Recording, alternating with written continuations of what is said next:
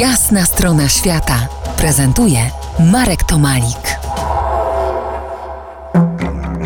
Dziś fragmenty mojej rozmowy przeprowadzonej w listopadzie zeszłego roku w domu Grażyny i Andrzeja Janczewskich, gdzieś w północno-wschodnich otchłaniach tropikalnej Australii, niedaleko miasta Cairns. Rozmawiamy o wizualnej sztuce aborygeńskiej, która stała się ich pilną, silną pasją. Posłuchajmy. Przyjechaliśmy do, do Australii, jesteśmy w Melbourne. Andrzej jako artysta chodziliśmy na wystawy i ja byłam zagubiona, bo nagle sztuka, która jest wiesz, jest ekspresja, zdarzają się obrazy, na które patrzę w ogóle ich nie rozumiem. Andrzej mi wytłumaczył, jak mam to odbierać, że to nie o to chodzi, czy ja to rozumiem wizualnie, co ja widzę.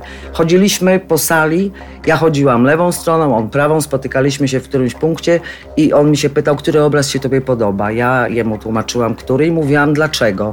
Jemu się podobał dokładnie ten sam obraz z innych powodów. On patrzył na to technicznie, a ja patrzyłam wizualnie. On nie zupełnie technicznie. No, ale, ale bardziej zawsze, z tej strony. Zawsze, jak, jak patrzę na obraz, to zawsze wierzę mojej intuicji, bo ja często oglądam obraz, otwieram sobie oczy, zamykam sobie oczy, patrzę na jeden obraz, patrzę na wiele obrazów i, i, i wierzę na końcu swojej intuicji, bo to jest głębsze. Bo to czujesz przez serce, czy wiesz, w ogóle w sobie czujesz. Nie? Inaczej nie mogę tego określić. Wśród swoich przyjaciół macie sporo aborygenów. Odwiedzacie ich, jeździcie do nich, y, a nawet braci. Przez tyle lat żeśmy się zżyli z różnymi ludźmi.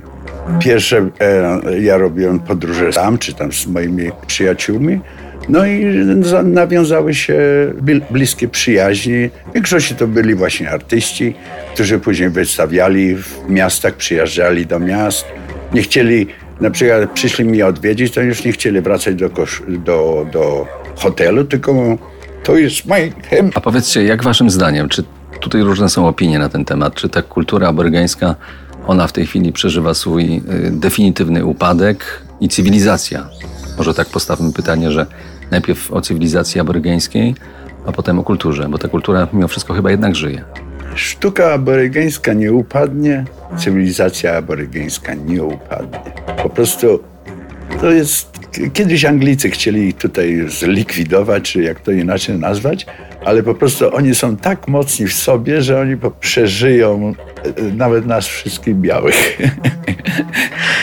Tak, mam wrażenie, a nawet jestem przekonany, że Andrzej ma rację. Tradycja 65 tysięcy lat jest niezwykle silna. Rdzenni Australijczycy mają zdecydowanie silniejszą wolę przetrwania niż my. Odczuwam to intuicyjnie, ale, ale bardzo wyraźnie. Wielokrotnie w ich obecności, ich, czyli aborygenów, odczuwałem coś, czego nie rozumiałem, ale to coś nazwałbym właśnie trwaniem. Nasze spotkanie też trwa. Na kolejny fragment rozmowy z Grażyną i Andrzejem Janczewskimi zapraszam za kilkanaście minut. Zostańcie z nami po jasnej stronie świata. To jest jasna strona świata w RMS Classic.